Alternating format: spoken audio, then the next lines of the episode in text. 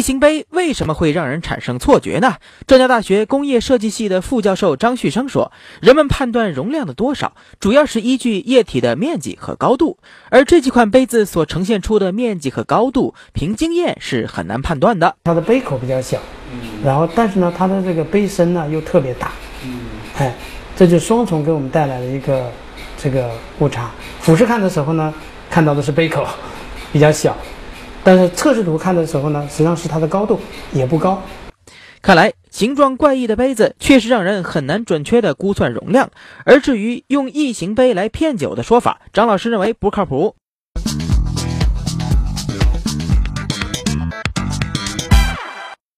这回我们给四位实验员各准备了一高一低两个圆柱形的玻璃杯。杯子的容积都接近三百毫升，让实验员凭着感觉往这两个杯子里面倒入相等的饮料。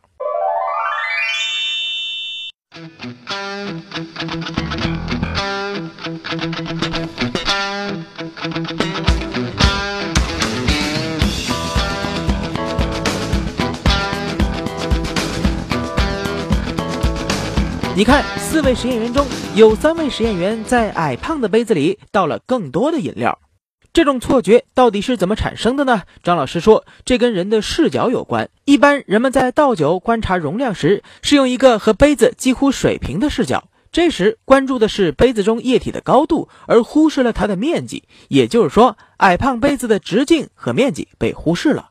倒酒的时候，关注通过高度，液面的高度来关注倒的多少。而不是关注它的这个杯口的大小，这也就是为什么我们往往对这个宽口的杯子容易把饮料倒多。